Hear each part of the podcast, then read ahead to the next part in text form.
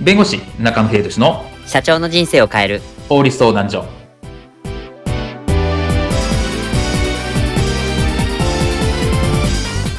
こんにちは弁護士の中野英寿ですこんにちはアシスタントの堀内隆ですこの番組は IT 専門の弁護士中野秀俊がこれはすぐに使える法律主に企業法務の知識を分かりやすくそしてちょっとコミカルにお伝えする番組ですよろしくお願いいたします今回テーマは演奏料の約束をして出演したのにやっぱりお金はなしでこれは違法なのかです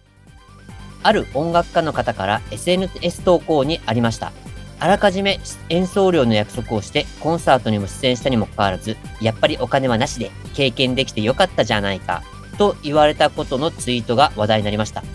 こういったケース、違法なのではないでしょうかというところです。今回はこの出演料における約束についてお話を伺いたいと思います。出演料についてこういったシーンはありませんでしょうか社長、株主総会で演奏されているピアニストの奥井直美さん、別件のツアーで今回はどうしても出演できないそうです。何総会で奥井さんのピアノ演奏を楽しみにしてる人もいるのに。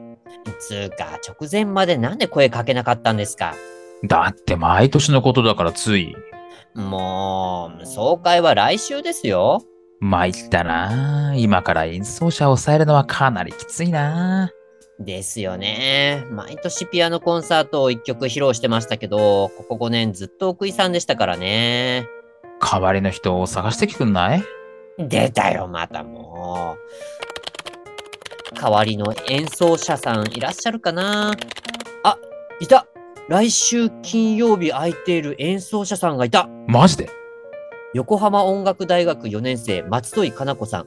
専攻はピアノだそうですが、学校やコンクール以外での出演経験がないそうで。よし、決めた。アボ取って。当日。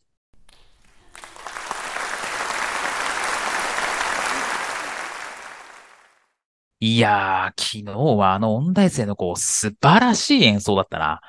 松戸井さん、本当に良かったですね。助かりました。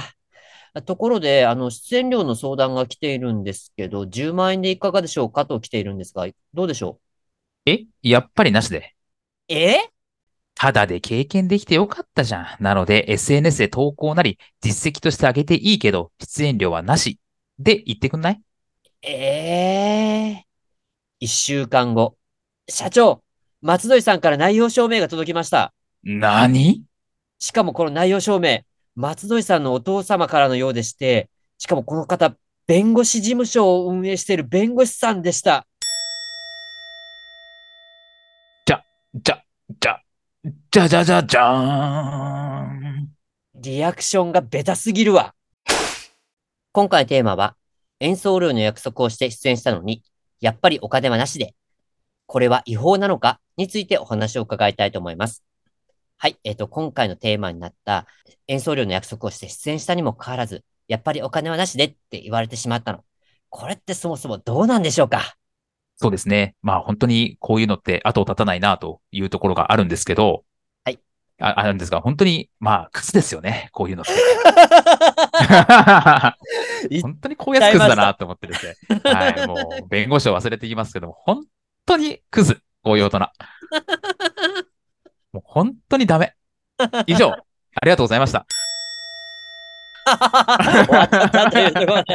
これで法律問題にならないんで、いや、まあ本当にクズだなって皆さん思ってますでしょうし、はい。はい、まあどうしようもねえなと思うんですけれども、はい。まあ当然ですが、まあ法律に違反するわけですよねという話なんですね。ですね。はい。で、まあこれはまあ民法上、いわゆる契約っていつ成立するのというところだと思うんですけど、はい。基本的には申し込みがあって、承諾があった時点で成立化しますと。お例えば、えー、今回、えー、ピアノを演奏してもらいたい株主総会で、はい、えー、10万円でどうですかとやって、あ、OK ですとなった時点で契約が成立しています。うんうんうんうん。はい。で、契約が成立すると、当然ですが、それを守る必要があります。はい。で、一方的に条件変更はできません。ああ、なるほど。はい。そ、それを条件変更とかをしてしまうと、とかお金を払わない。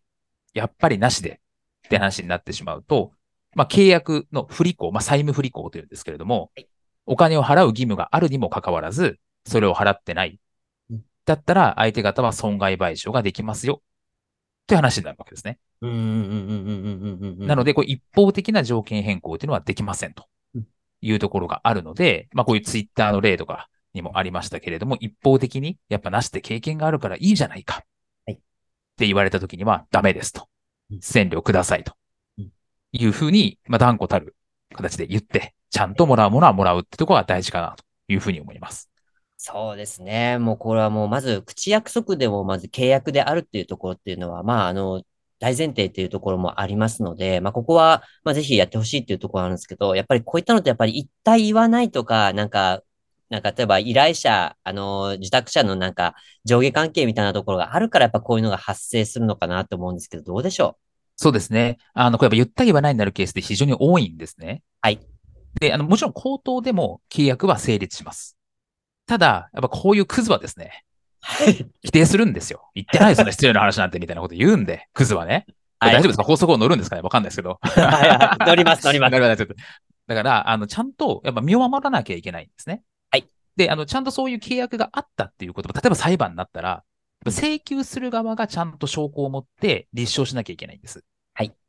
なので、真実、口約束であったと言っても、向こうが否認されちゃうと、言った言わないなので負けちゃうので、はい。もちろんまあ書面にするっていうところが一番いいんですが、ええまあ、最悪、まあ、LINE とかメールとか、何かしらのこの証拠になるもの、うん客観的な証拠になるものをやっていきましょうというところが大事かなというふうに思います。そうですね。まあ、このあたりは、やっぱり客観的な証拠、まあ、いわゆるまあテキストで、データがまあ一番良かったりするんですけど、書面なり、メールなり、文書で残すっていうところが一番確実かと思いますので、まあ、こう、まず契約するっていう時は、まあ、できる限り、まあ、口約束ではなく、あのーテキストなりで残すっていうところと、もう口約束があったとしても、それは契約になるっていうところは大前提として置いていただき、まあ、こういった契約を結んでほしいなと思います。そうですね。あ、あとですね、ごめんなさい。えっ、と、ちょっとこのコントの中でですね、結構注意しなきゃいけないのは、これ、えっと松戸井さん側にも結構落ち度があるかなと思っていて、はい。あの、後から、えー出演料10万円でどうですかっ